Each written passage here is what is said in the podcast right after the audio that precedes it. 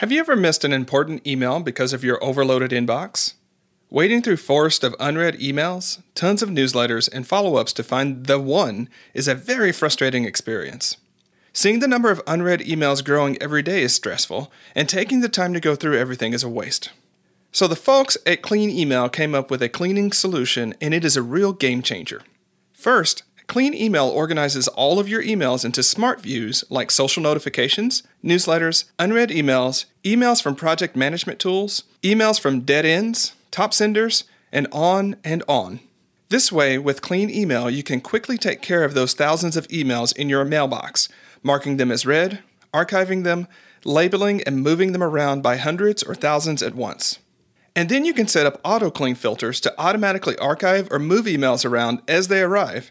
For example, one feature I really like is the ability to auto archive emails as they become older than a couple of months. And use Smart Unsubscriber to keep your mailbox clean from newsletters and noisy marketers. Clean Email was designed with your privacy and security of your data in mind. Since they are in the business of providing a great service in exchange for a fair fee, they guarantee to not sell or analyze your data. They are verified by Yahoo and Google and support all email providers out there. Visit clean.email forward slash productivity and get 50% off the 5 accounts annual package. Again, that's clean.email forward slash productivity. Before we jump into this episode, I'd like to take a moment to tell you about the book I've been working on. It's called Start Finishing How to Go From Idea to Done, and it will be released on September 24th, 2019. You may already know that I only really care about productivity because it's how we become our best selves in the world. All of us have gaps between what we think we can be, what we dream we can be, who we want to be, and what shows up day to day. Start Finishing bridges those gaps. The book will give you the tools, mindsets, and practices that help you do the stuff your soul is yearning to do, but that somehow seems eternally out of reach. It also features contributions from my personal friends, colleagues, and teachers, such as Seth Godin, Dan Pink, Laura Vanderkam, Jonathan Fields, Susan Piver, Joshua Becker, James Clear, Chelsea Dinsmore, Srini Rao, and many more. I'm really proud of this book, and I consider it our book rather than my book, meaning that it would not have happened if it weren't for the amazing connections I've made with the productive flourishing community over the last 12 years. So, thank you. If you're interested in the book and you want to learn more and maybe pre order it, check it out at startfinishingbook.com. That's startfinishingbook.com. And now, on to the episode. You're listening to Productive Flourishing. Thanks for joining us today. But there will come a point where no matter how much self work you do, your relationship to others may or may not be what's holding you back at that point. Like you change yourself relative to yourself all you want, but if you don't engage in how you're engaging with other people, then there's going to be another limiting factor in your life. That was Bryan Falchuk, a return guest and the author of the new book, The 50, 75, 100 Solution. He returns to the show to discuss how his new book helps us create better relationships. We also jam a bit about the evolution of his body of work from his first book, Do a Day, and the differences in the way his new book and his first book came about. If you're interested in hearing how to create better relationships, or hearing the windy road that can sometimes be the journey between books, listen in. I'm Charlie Gilkey, and this is Productive Flourishing. Welcome to Productive Flourishing, where we explore how to do the work that matters so you become your best self in the world. I'm your host, Charlie Gilkey, and I'm joined by Angela Wheeler and other guests who will share their stories, insights, wins, and challenges in the hopes that our journeys and stories will help you with yours. Now, on to the show. Bryan, thanks so much for joining me again on the Productive Flourishing podcast. Um, you were with us with episode 184 when Do a Day came out, and it was really about making really massive change one at a time. And now you're back with a new book that I'm delighted to jump in. So thanks for joining us again. Yeah, it's it's great for me to be back, and you were on my show too, so getting your story out. Great, great. I remember that. Um, so many podcasts, so many interviews. And I don't say that in a bad way. You just forget who you've said what yeah. to. Yeah, for sure. Um, this is why you don't lie on the air, people, because it will be public record and you forget that you said it. So just don't do it. That's right. Anyways, um, I would say don't lie in general. That's a weird start. Moving on. Alrighty. So um, one of the things I really like about having repeat guests, especially when they're transitioning or when they produce one book and now they're producing another is to sort of tell that story between what where you were then and where you were now and how this book came about. So we're going to break this down into individual pieces. Yeah. What's what's really new and significantly different for you um, between now and last time we talked on 184? Yeah, I mean, uh, the other side of my professional life is night and day. Like when we talked before, I was in the C suite of a, an insurance company, which some of you might be cringing. Others you might be like, wow, I, I loved it. It was an amazing company. It was a great job. Um, but you know that that defined a lot of my life. And since then, I've I left that company. I spent time at a startup, and I'm out on my own right now. And I'm doing you know this kind of stuff full time. I'm actually working on a third book. Um, my joke with the other two was that people are like, "What's your book about?" I'm like, "It's about insurance," and everyone would laugh. Well, this one actually is, so I need to think about how I'm going to joke about it. But um, yeah, just I, my days are spent very different in a very different way than they were back then. Cool. Well, you should say your next book is about personal development, and That's then they're like. "Oh, it's true," and then it's Yeah. about insurance, and they're like, "Ah, you got me again."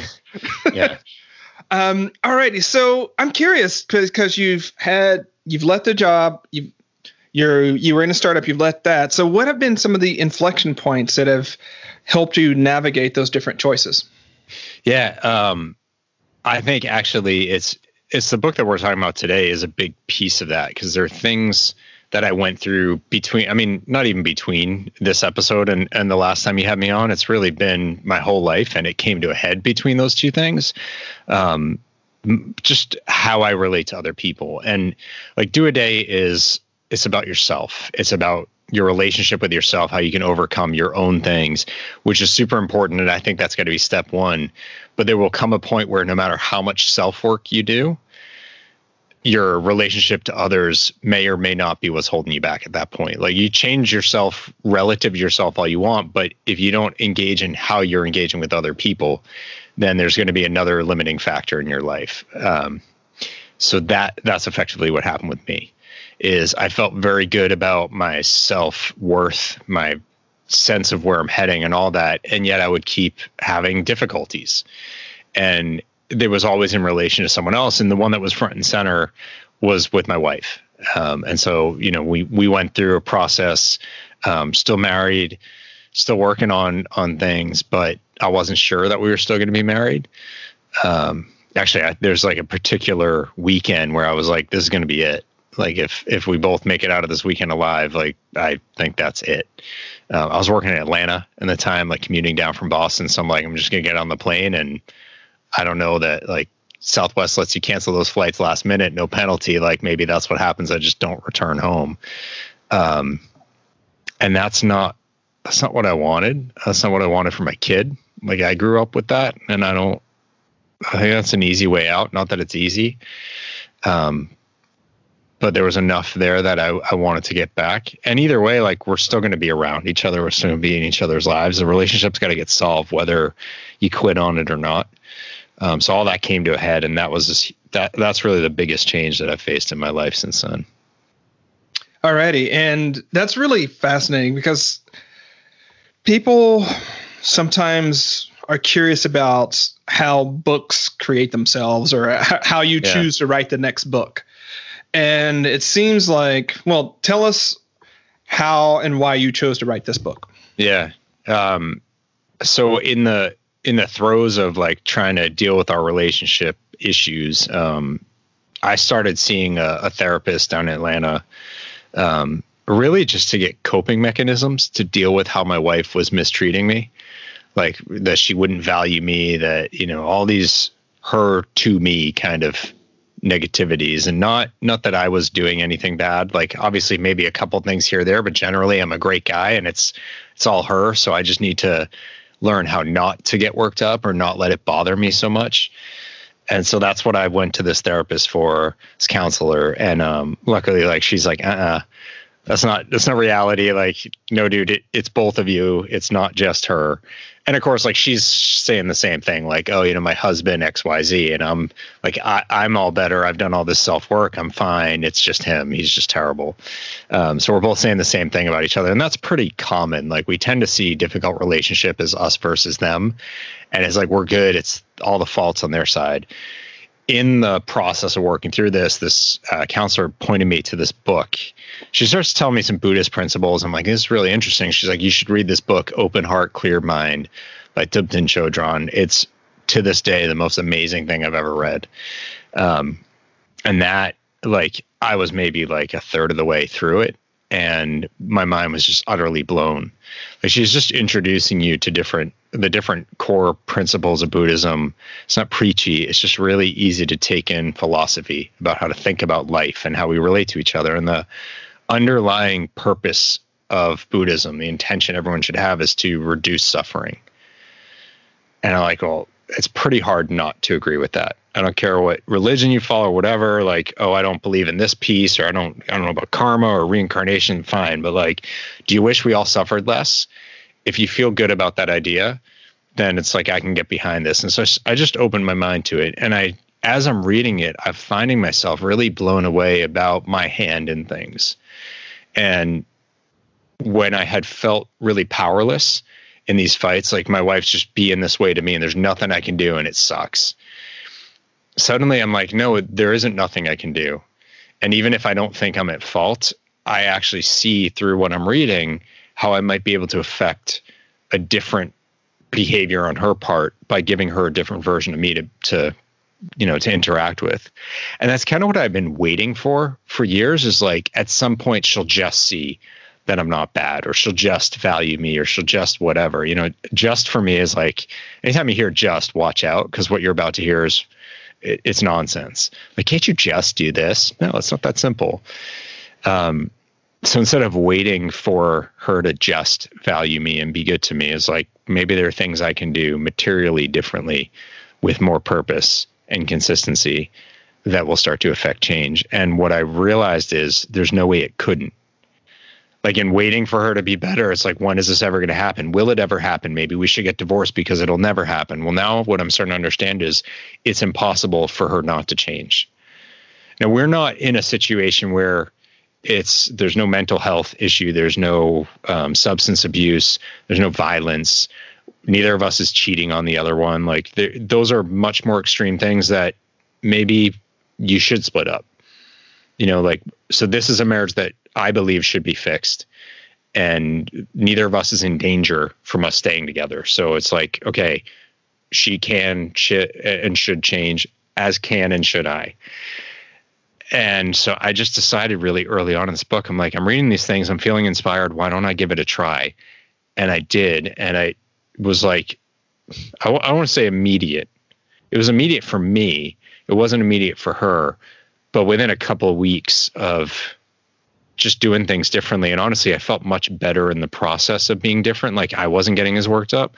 I noticed things were really starting to shift. I'm like, two weeks on like a decade of this dynamic, I'll take that. Like that math works out pretty nicely. And that's when it started to blow my mind is like, there's something here.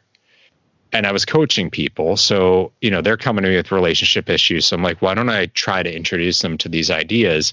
And I'm seeing much they, their relationships weren't it wasn't their marriage. So like it wasn't you know as many decades of built up stuff. And they're seeing even faster turnaround. I was a really extreme situation at work. I'm doing it there and it's like immediate turnaround. Like there's something really meaty here and that's when the book sort of presented itself. Like i was writing for Inc at the time like this is way too much for a little article. Um, it's not 800 words.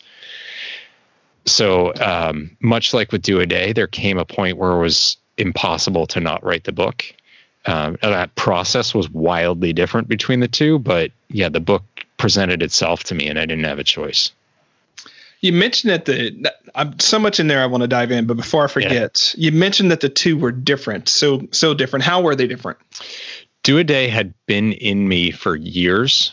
I'd already been coaching people on it. I, I basically like I knew what the book was before I ever put you know proverbial pen to paper, and that's why like the first day I sat down to write it, I wrote I don't know, like 60, 70 pages Um, you know, not all of them made the final, but I wrote a material amount of the book in one sitting that first day.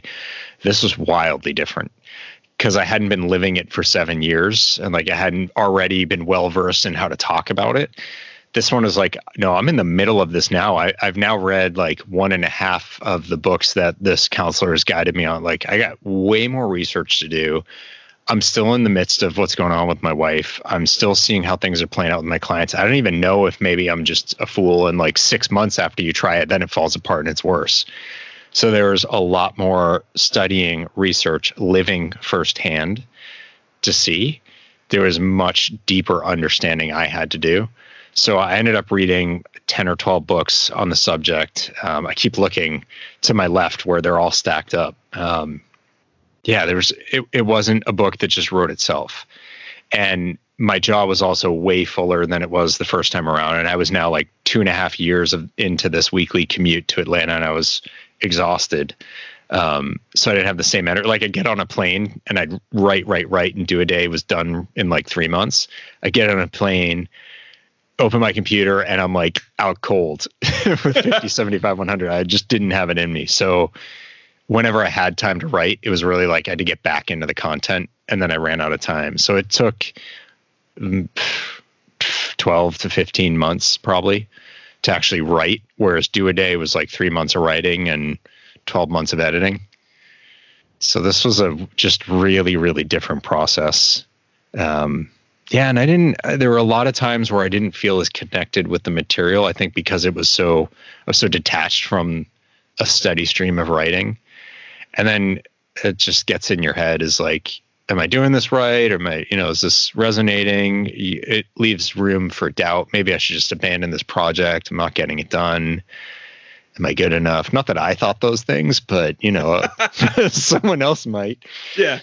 Um, it would be natural for a writer to think that. Yes, that's how we, that's how yes. we say that. and it was actually like so. What it took was I wrote that huge chunk of do a day on a flight from California to Boston. You know, like seven hours on a plane, nothing else to do. I was doing a talk down in New Jersey, and I chose I chose to take the train. So I had like two seven or something hour train rides, and um, that's where 50, 75, 100 went from 50% done to complete manuscript to send to my editor. So that was two days. Um, but I needed that. That's I've learned that's how I write. Is I really do need to clear the decks, and I mean so much of of your work and you get start finishing behind you like i'm excited for that as i embark on book three. Um, you can't just have fits and starts. But people are like you just have to write every day and then you wake up and you have a book. I'm like yeah maybe. If you're writing short stories that might work but for me my brain doesn't work that way. I do need to flow with my ideas. So know your brain and then structure around that. But once you know that structure you actually have to defend it and live it, or your book's never going to get finished. And that's where I was struggling with the second book. Yeah, that's the important piece there. And just as a sidebar, I used to have a client who she would get backed up in writing, and it was like to a T is like we just need to schedule a long flight for you. She did a lot of mm-hmm. traveling anyway, so it's just like next long flight you'll get it taken care of, and inevitably yes. she'd end up being super productive because she was one of those people that can get on a plane and write. I am not yeah. that guy, right? Um, but you're but you exactly, know that. Yeah, I know that, yeah. right? And so it's really important to know who you are and then build it around that. But the firewalling of a book is super hard. And yeah. the other thing that I want to address here for for for folks is that it's really um, normal for folks to write that first book and it just flows. Yeah and then you kind of it's not that you write yourself out of steam but like that those are all your hits that's all your sort of like the stuff you've been playing for years and years and years yeah, yeah. and then you get to the second book and it's like a new album of new music you haven't actually toured with and played yeah. with i know i'm using a you know a different creative thing for that but that's actually really common to write yourself out of that first book right yes. and then your second one you're like okay yeah so i got a lot of living to do um, yeah. because I, I think some of the best nonfiction books are those ones that have come from they're like a distillation of lived experience yeah um, backed with research and and you know field testing but like you got to refill that well sometimes yeah. and it can be challenging so yeah. um, i know a lot of sophomore writers are like i don't have anything to say and i was like and that's normal right yeah yeah and my i mean my first book was so much of my identity um it, I mean, it really is. And it was still cooking. And I didn't expect that. So, like, I was like, you know, this will be like two, three months and it'll fizzle out and then I'll go on to the next one. Um, and it was still like very full on. And I started doing a podcast with it. And so, like, uh, my days actually, a lot of my free time when I would have written when I was doing the first book were now taken up with activities from the first book that I thought I'd be over. I mean, I'm still doing that stuff today. So do a day has lived on really well. And that's awesome. And I'm very thankful for that. And because it's my identity, I feel like I'm ignoring my child if I don't give it that space. And so, yeah, the the new kid that wanted to come over and play, I was like, you know, here's go watch a show. you sit sit down and watch a show. Like you know, it's like the first child gets all, all the focus, and the second kid is just kind of left to free. I was a fourth, so I don't even know what I was left with, but um, yeah, like free range children. So it, it's it's different. It's very different. And it, what's important is not getting in your own head about that. Yeah, I mean, there are two. I think this is true for other forms of expression, but I'll say writing specifically. There's what I like to call um, explanatory writing, and then there's exploratory writing. Mm. And the explanatory writing is do a day. You you've got it in your head. You're just going to get it out and explain what's in your head. Everything's yeah. good to go. Yeah, it's, it's fast like it comes out, you get in flow and all that sort of whatnot. Exploratory writing is when you're having to sort of figure it out as you write it and think yeah. through and things like that. And all the false starts, and you sit and you show up at wherever you write, and four words come out, and you're like, "What the hell?" Right? Yeah. Um, this used to be four thousand. Yeah. um, now it's four. What am yeah. I doing with myself? And so, yeah, for sure. And your work can slide because there are sometimes you're just probing and fighting in the darkness with your words. Then you hit that streak, and then it comes out. You get it, and then you run until you run out again, and then yeah, it's super hard. And and you're right that keeping momentum with your book in a way that matches your creative style, like that's the trick. Yeah. Right. Um, yeah. This my third book's uh, it's a business book. It's interview based, and I've got a pretty hard deadline. I'm so it's like it's not from a publisher. It's from there's some big promotion lined up this summer, and I they need to have it done by then because mm-hmm. it'd be a huge missed opportunity otherwise. Um, and that's I'm struggling with that not because of me. Like I'm primed to write it, but I got to get other people to sign on and then sign releases, like companies. So you got to get releases and stuff. So like I could have that done probably in like two three weeks. It's more explanatory. Like I know the story, I know the cases, but I don't have the right to speak about them legally yet. So I got to work on that part. That's a whole different kind of blockage.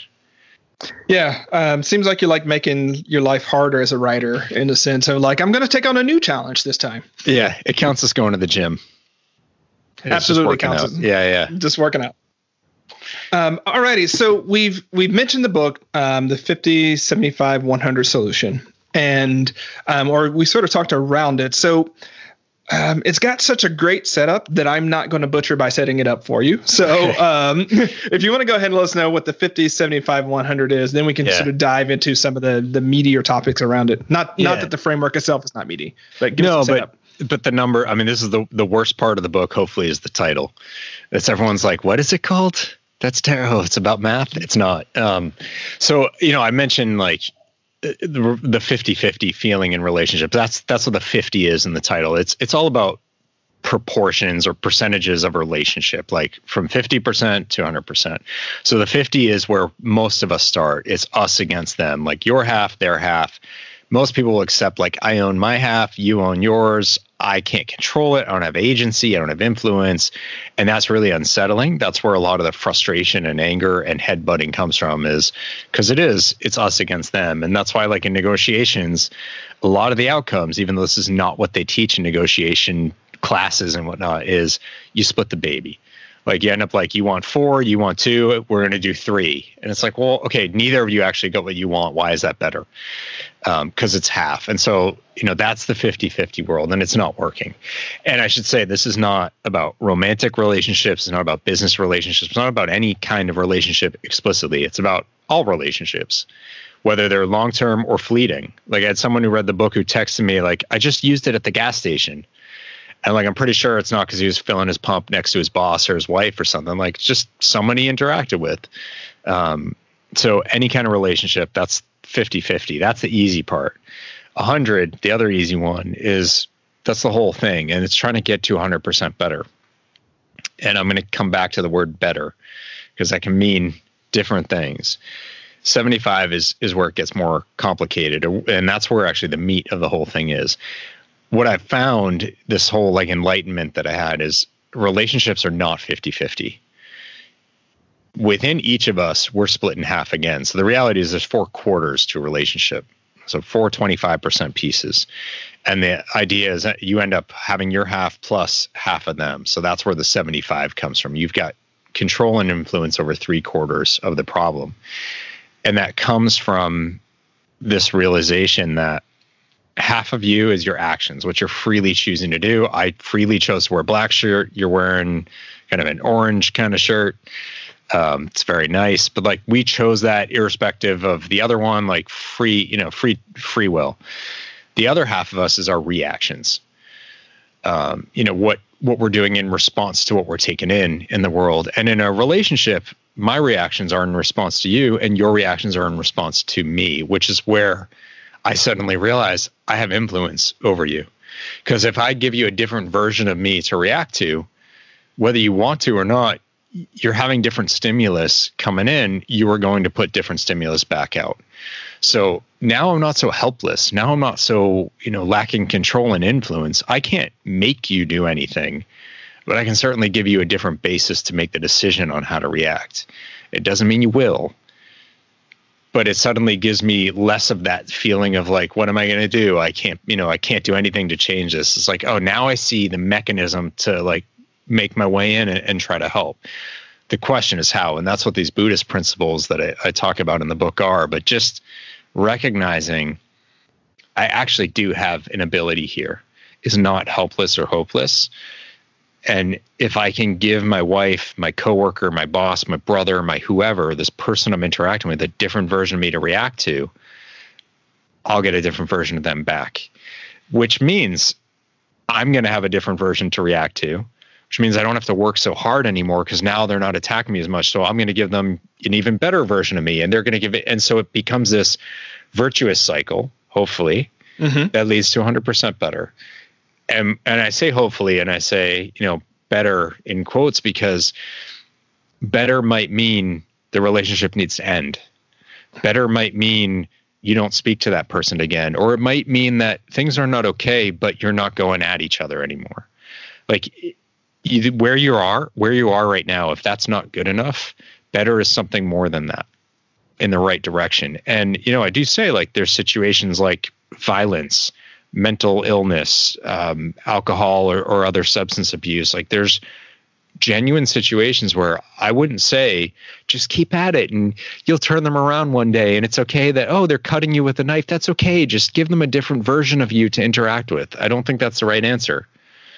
But what can you do to protect yourself and extricate yourself in a way that doesn't have them coming after you or doesn't leave a lasting impact on your sense of yourself? That's better so better for relationship doesn't mean everything's fine. Like I say in one of the cases, like we didn't walk around skipping, holding hands, you know, like staring into each other's eyes.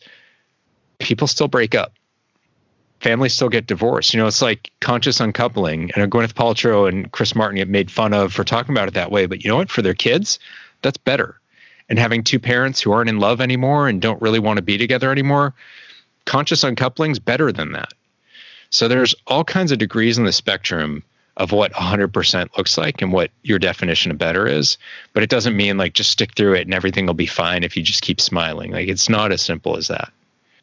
Yeah, and, and what's thank you for that. And what's super important here is better is functionally tied to um, less suffering or more happiness. Yeah, that's what we mean by by um, better. Yeah. And so if you're in a situation and you change the the your behavior, you change your responses such that there is less suffering, yeah. then that's better or that there's more happiness. And and thankfully a lot of times, or maybe sometime. Well, thankfully there are those occasions where we can change it and things are more happiness in the sense yep. of the relationship stronger, you're getting along. Other times there's just less suffering because you're not talking, right? Yeah. And I think that, you know, that can be part of why in Buddhism it's not about more happiness, it's about less suffering, is recognizing like there are, you know, if, if a, you know, what's going on in Australia, these fires, like increasing happiness for people who are going through that. That's one way to look at it. I may not be able to. Can I do something that lessens their suffering? You know, if I give to the Red Cross and that helps someone who's in, you know, a terrible situation right now, they're not happy. I mean, maybe, but that's not why I'm doing it. It's like, oh, here, I made you cookies. Like, no, what you're trying to do is reduce their suffering. And if they may become happy as a result of that, but if you put reduce suffering first, happiness eventually is a place you can get to. Um, so I, you know, it's it's putting that first and foremost, which may mean the different version of yourself is the one who's not there anymore. But how you're not there anymore, that different version of you is the non-existent one. How that happened, you know, it's like um, you have a relationship that ends. Ghosting is a thing, right? Like that's that's become more of an issue these days. I think it's ridiculous to break up with someone is one thing. It can be very hard. It can hurt their feelings and whatever. It doesn't mean that you should stay with them. It doesn't mean that you're not right. But how you do it could, you know, are they going to grow from this? Are they going to realize? Are they going to wonder forever? Are they going to stalk you because they're still holding on to something? Or do you end something in a way you give them a different version of you that's not there anymore and you do it in a way that lets them respect themselves and grow and understand no if i say this then you'll take me back no it's like look it really is over this is why it's not going to work and i'm sorry if you don't feel that but uh, this can't go on like how you extricate yourself can set you up for a different kind of better than you would have had otherwise and for those who um, whose age may prevent them from knowing what ghosting is. It's where you're in a relationship with someone and the other person just completely stops responding to any channel anywhere. Yeah. It just can't be found, just disappears off of the digital, physical, and social grid. Yeah. Um, and so that that's what we're talking about there. And it's apparently a thing. The I think the young people do it all over the place. People right. do it in job interviews. My first editor for this book actually did it to me. Um, yeah, so I, sh- I should have stuck with the same editor from Do a Day, but uh, which I did in the end. But yeah, he just stopped responding. Um, yeah, I don't understand it, but like it's a it's a thing that people do. So yeah, um, and because they are looking for the fast path, right, to um, reduce suffering, but it's really sort of a lopsided scenario in that case. Yeah, yeah, you know, um, one of the things that hit me in all this is so often like in the 50-50 view we feel like someone's intentionally just doing this to us. You know like when i was feeling these things about my wife is like she's just trying to hurt me and there's just again if someone's hurting you like they don't generally wake up that morning and they're like you know what? I'm just thinking of what what should i do today? Uh, let me find bryan and just be a jerk to him now, maybe they actually said that, but what's going on inside of them is something totally different. That's a person who's got hurt, who's got trauma, who's got something that they're unsettled with, and it's probably some form of insecurity. And for whatever reason, they believe that hurting you will reduce their suffering. And they're confused about that because maybe it gives them a sense of power maybe they were abused as a child and so abusing you makes them feel like they're back in control. I mean there's any number of dysfunctions that can be at play here. It's not simply and blindly just to hurt you. It's because they're trying to do something for themselves. They're trying to hurt less and they're misunderstanding the situation. And so that's one where you know in understanding that it can be very hard to give someone a different version of you especially if they're hurting you but if you're able to feel less attacked and less attention intentionally singled out, it makes it a lot easier to have the clarity to give them a different version of you, to walk away, to walk away safer. Like any number of things when you're in the midst of feeling like this is an intentional threat on you is very hard to bring yourself to do. It's hard mentally to get there. Yeah, I mean, one thing that popped up for me as I was reading through the framework here is it, it's kind of like that quip, like, would you rather be right or would you rather be happy? Yeah. Right. In that there are sometimes we get so dug into the 50 50 because we're going to be right or we're the person who is harmed or we were the person that like so on and so forth and so we maintain a position that ends up maintaining the hurts maintaining mm-hmm. the suffering mm-hmm. whereas there are plenty of times and my wife used to get super mad at me because i was like you know what like this is angela sometimes would be would we'd be in the midst of something i'm like you know what like I actually don't care about being right. Like yeah. I'm I'm I'm willing to be wrong if we can be done with this. Right. Yeah. Um and I get where she was coming from in the sense of like, no, you really don't understand yeah. what I was saying. You're just saying you do so we so we're not fighting. But yeah. there's another point where I was like, I'm not entrenched in my position enough that like. I can say that I can't say I see you on that one, right? Yeah. And now, granted, it took a while to get to where I can say like, oh, I get where you're coming from with that, yeah. right? I see you. I'm not. I don't need for you to fight for you to see my position, right? Yeah. I'm willing to see your position, understand what's going on, and move towards you know move towards better, right? um, versus being like, no, you have to see what I see too, or you have to validate my situation right. and what I need to go on. It's like, I, I it's not really, I really yeah. don't, right? I'd rather be us, I'd rather for us to be in a position where we're not causing suffering more. Yes. Than to be in a position to where we're in this tug of war about whose perspective is validated or not validated or seen or repeated in the right way. Yeah. Yeah, and blindly acquiescing isn't necessarily going to get you there. Like, you know, my wife's telling me about something, and if you're like, not that I've done this, but if you're on your phone and you know, you're like, uh huh, uh huh, what you're you're not fighting her on it. You're listening, quote unquote, to it, but you're not really. And and if she sees that, it's like, are, do you even hear what I said? And even if I can parrot everything back, I'm clearly demonstrating that I'm not fully taking it in. And like you said, like people sometimes just want to be heard. Like no one wants their feelings invalidated. And for you to just be like, yeah, okay, fine, I'm not going to argue with you is not the same thing as I get it. You know, it's like that little difference is like people just want to be heard. And maybe that's their issue that they've dealt with all their life is they don't feel heard. And so, like, there's lots of different strategies that are taught in a very 50-50 mindset and none of them was working for me. And that's when i started to realize like i have to go beyond that. And i'm not perfect. There's plenty of times where i haven't. And it was actually it was in one of those moments the two weeks later thing was because i screwed up. Only i realized it and i called it out and my wife came over and gave me a hug and that's when I was like, there's no way two weeks ago, if this exact situation played out and I realized it and called it out and apologized, she would have kept screaming at me. So just the fact that like she appreciated my recognition and my acceptance and my apology, genuine apology, not one of these, I'm sorry that you felt this way or I'm sorry that um, that was a sign to me that it's starting to create a different version of reactions from her. Yeah. It also reminds me, and this happens in um, race and equity conversations where there's been, I think, an evolution of language where it's shifted from I'm sorry that what I said, like what has it? I'm sorry that you were hurt by what I said. Yeah. right. an apology. Right. Yeah. And I think it's now transcended to I'm sorry that what I that um, what I said hurt you, or that you would say, I'm sorry that I hurt you by what I said, right? Yeah. Where you own the hurt in the words, not yeah. not acknowledge that they felt a certain way about what you said. It's right. like, no, that actually caused some suffering. What you your actions caused some suffering. Yeah. And if you can't acknowledge that, then it's hard to have a conversation going forward. Yeah, right. Completely. Completely. I mean, it's like I, I always try to add you know, if that genuinely wasn't my intention, if it was, shame on me. But if it wasn't, I try to throw that in. It's like, you know, not only am I, and am I sorry for that, I genuinely was not intending that. I I had no idea that that was going to be so hurtful. I'm re- like really showing, no, I, I fully understand this, and this was not my intention, and you did not deserve that. It was that sort of thing.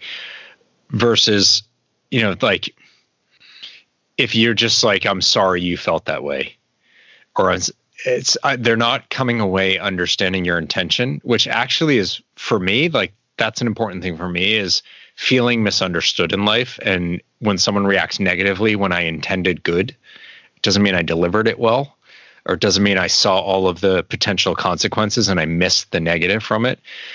But i feel like for me i started to realize this like I don't feel heard. Like growing up, maybe you know, being one of four, like I didn't feel heard, and that pattern has repeated itself, and so that's a trigger for me.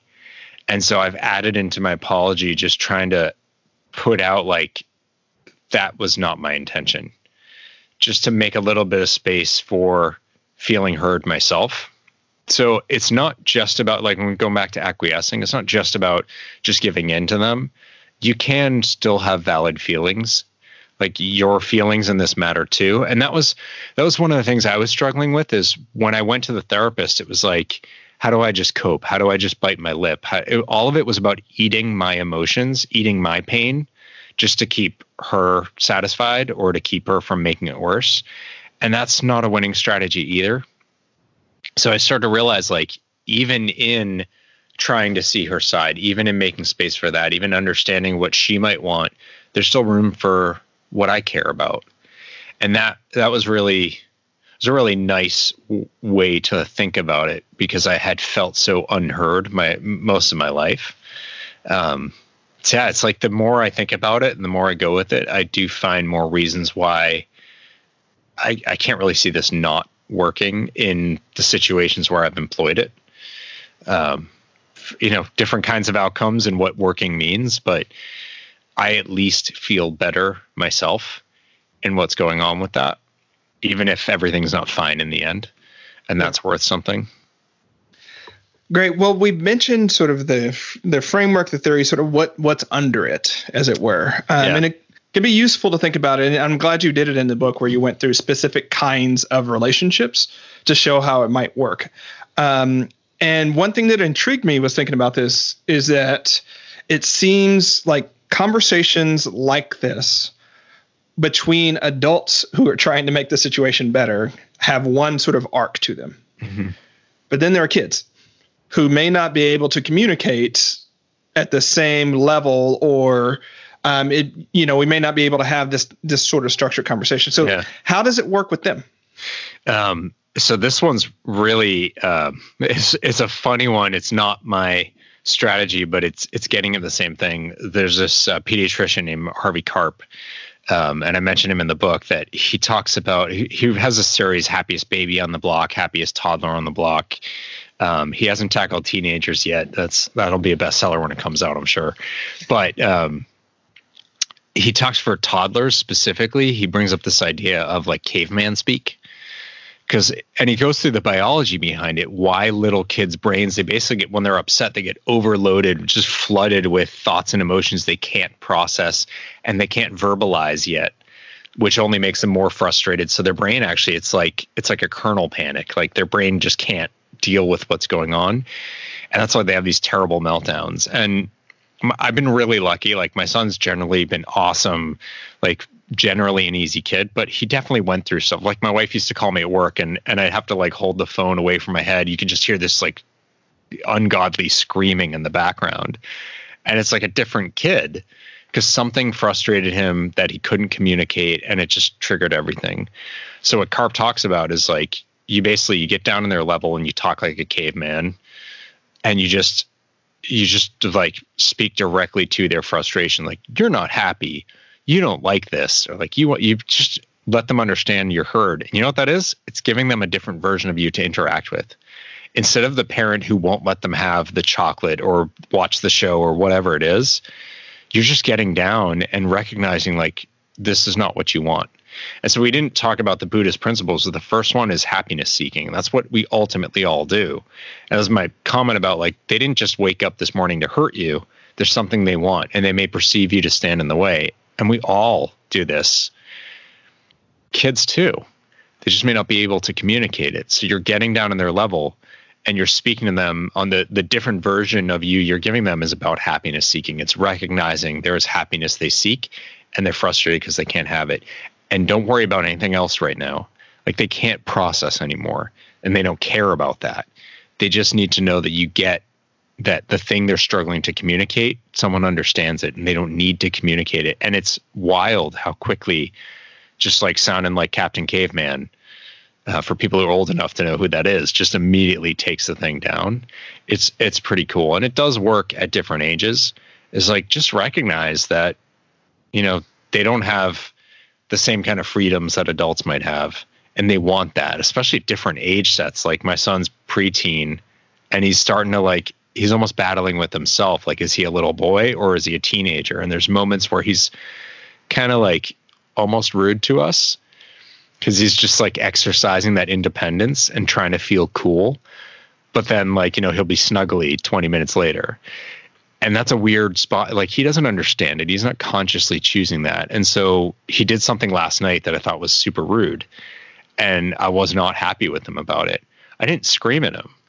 Like, it could have. I think my parents probably would have when I was his age. But I was just like, you know, that, that was pretty rude. I know you want to do this, right?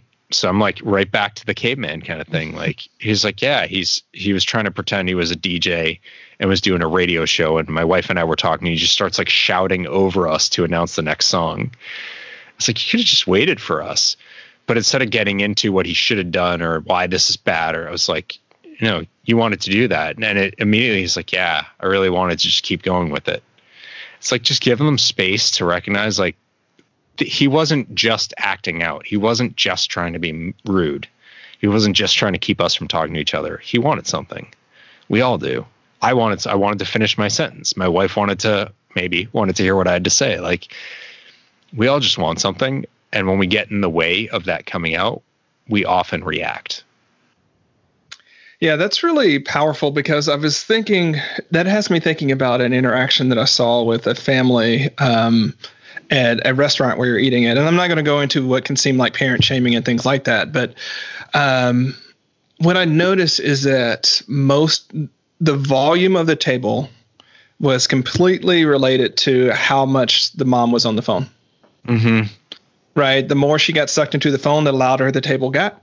And when she interacted in different ways, the table got quiet because everyone was getting seen and heard and everything like that. And again, I'm not beating her up. I'm just like, you know, there are people there that are needing to be seen in different ways, yeah. and the every most of the interactions are about how what level do we need to go until we get attention, until we're seen, and then okay, we're good until we're not seen, and then it's yeah. this pendulum that's going on. So again, yeah. I think that's just one of those things. Is like maybe it's caveman speak or maybe it's just you know interacting with someone yeah. at the level um, rather than just um, trying to minimize the interactions and interestingly this ties to um, some work angela and i have done on positive boundaries mm. um, in the sense where normally when we think about boundaries, we think about pushing people away and firewalls yeah. and things like that. But there's a positive version of that where you're making space for people, where you're making mm-hmm. space for things, right? We normally think from things when we think boundaries. And a lot of times, what I've what I've seen in a lot of the interactions is a lot of the conflict happens because people aren't making space for people. They're not, mm-hmm. you know, really saying like, "I'm here. I'm wanting to engage. I'm doing the things. I hear you. I see you. We're doing this intentional thing together," yeah. as opposed to always going from negative boundary to coping, negative boundary to coping.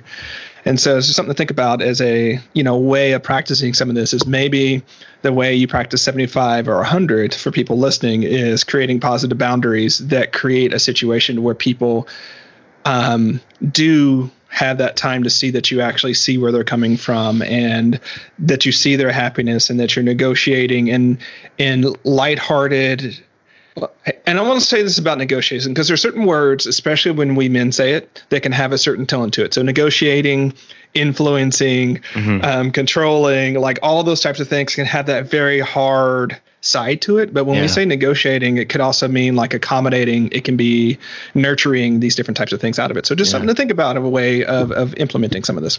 Yeah, I really I, I like this positive boundary idea because that actually like that's essentially what you're creating is you're making space for their happiness to matter too and to not be a threat to it. Like whether you're you're stepping out of the way of them achieving their happiness or actually taking their hand and helping them get to it either of those is a form of positive boundary. You're you're bringing them in and to seeing that you're not you're not the barrier. Um, you know there there's some kinds of happiness like i describe it as a the last cookie problem because everything's got to be about cookies for me. Um, we if we both want the last cookie we can't both have it. And you know, the thing you tell a child is like, well, share it. Like, okay, that's that's nice, but we're still both not getting our cookie. So there are some situations where we really do stand in each other's way, and there isn't a path to us both getting 100% of what we want without the other one losing something. That is very real. But maybe there's something else that one of the people values more. And so, like, it may not be about this cookie, but maybe it's about the other thing. And if you're if you're just butting heads, no, I want the cookie, I want the cookie, you're never going to get there. And insert any number of things in place of that cookie.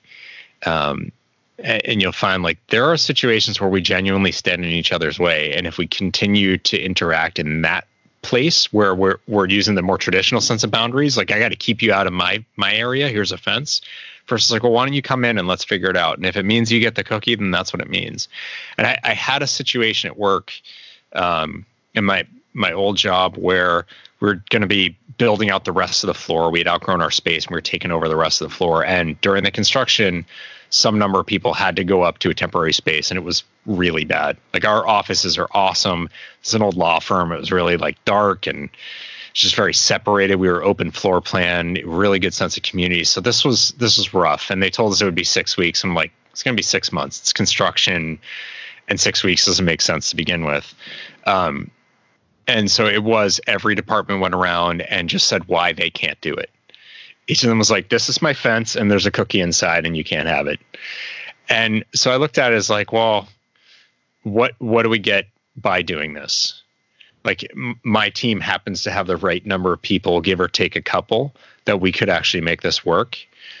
Could we, you know, we're all going to be split up now. Could we do communal lunches every Friday? Is there budget in the construction build for that so that like we can bring people together? Can we start? We've been talking about doing these office wide events could we start doing that now to give people an excuse for coming into the space and being together? Like, what can we do to, you know, not quite share the cookie, but lessen the blow? And then, you know what? When we come back into the space, my team's been in this weird kind of um, this weird part of the, the office. We're gonna have this new area built out. Is that claimed yet? No, it isn't. Okay, well, is it possible for us to fit in there? Yeah, actually, that makes perfect sense. So it's just through that willingness, like we all start to work through it, and then everybody ended up being happy.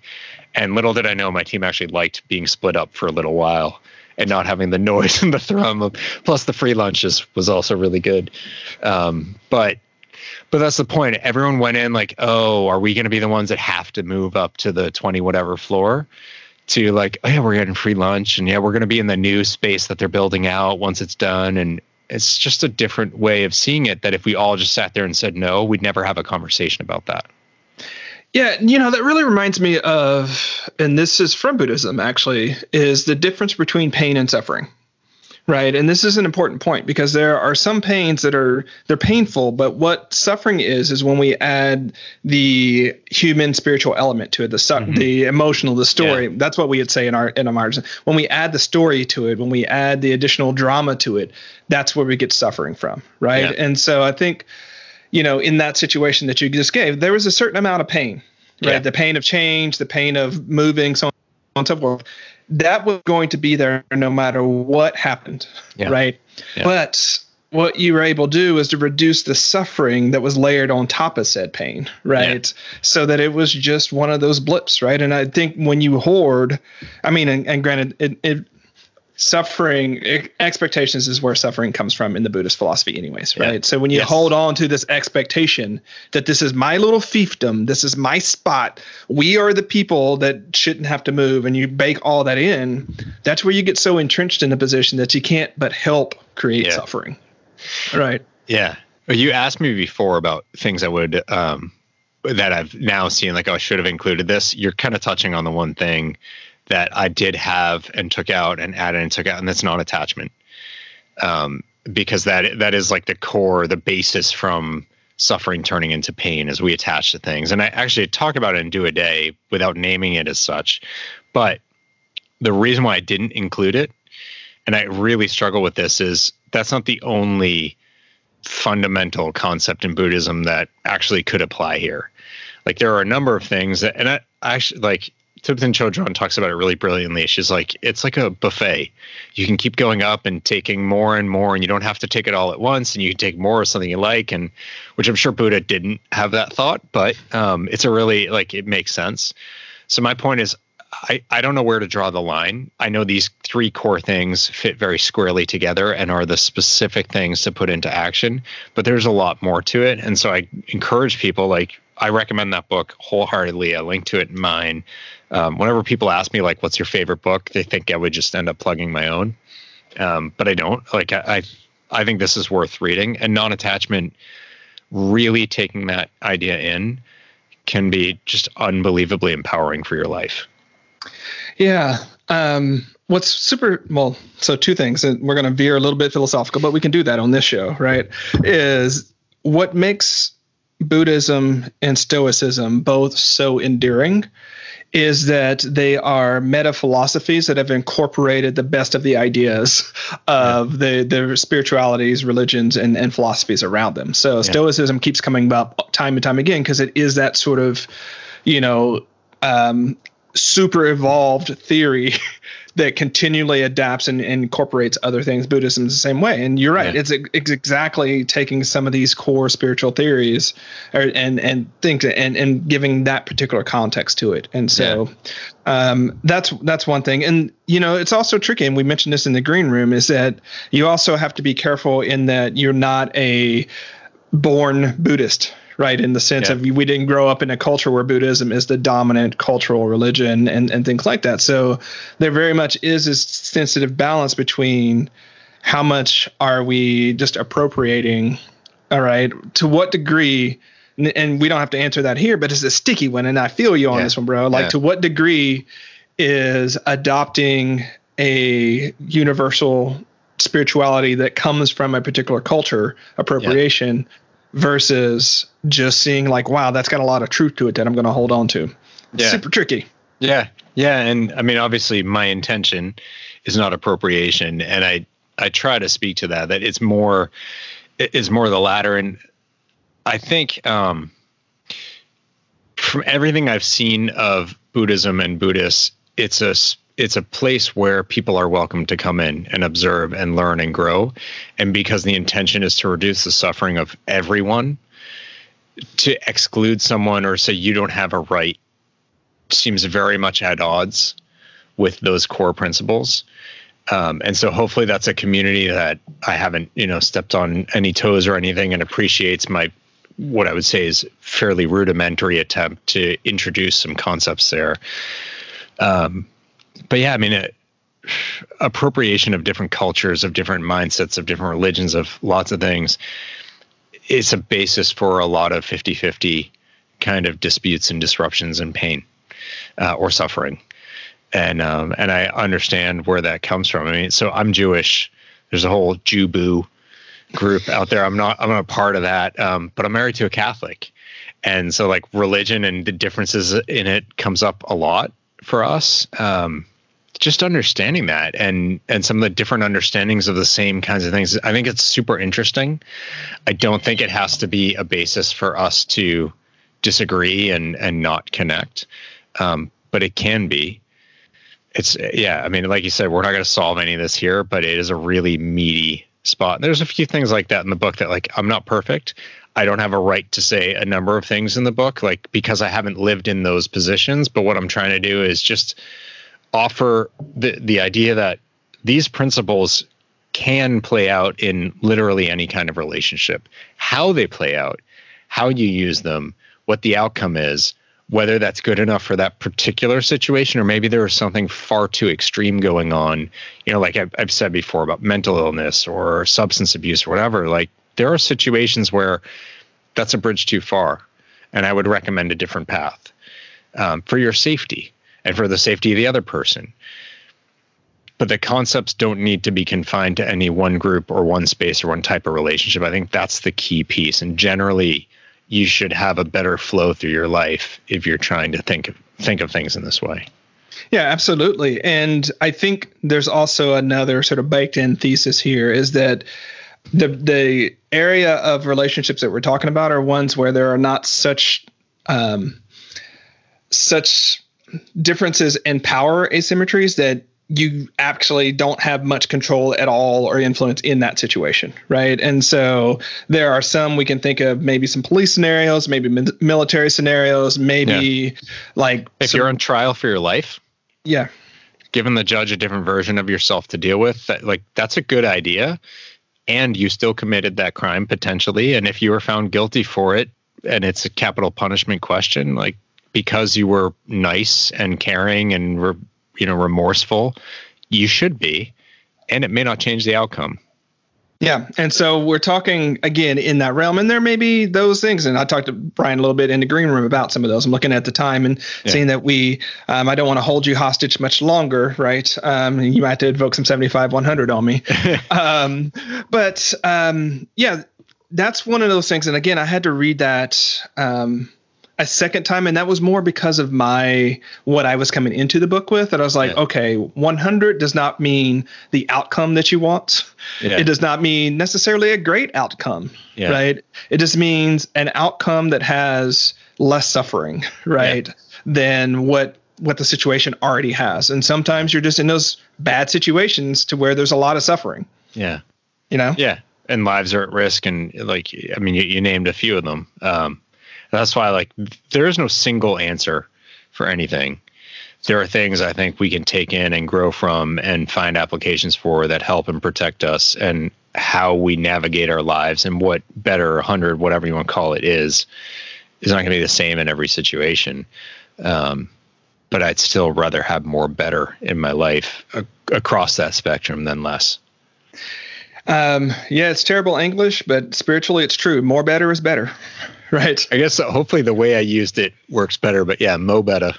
Yeah, mo better is better. Yeah. Um, alrighty. So as the guest for today's show, you get to leave our listeners with an invitation or a challenge. So based upon what we've talked about today, what would you yes. invite or challenge our listeners to do?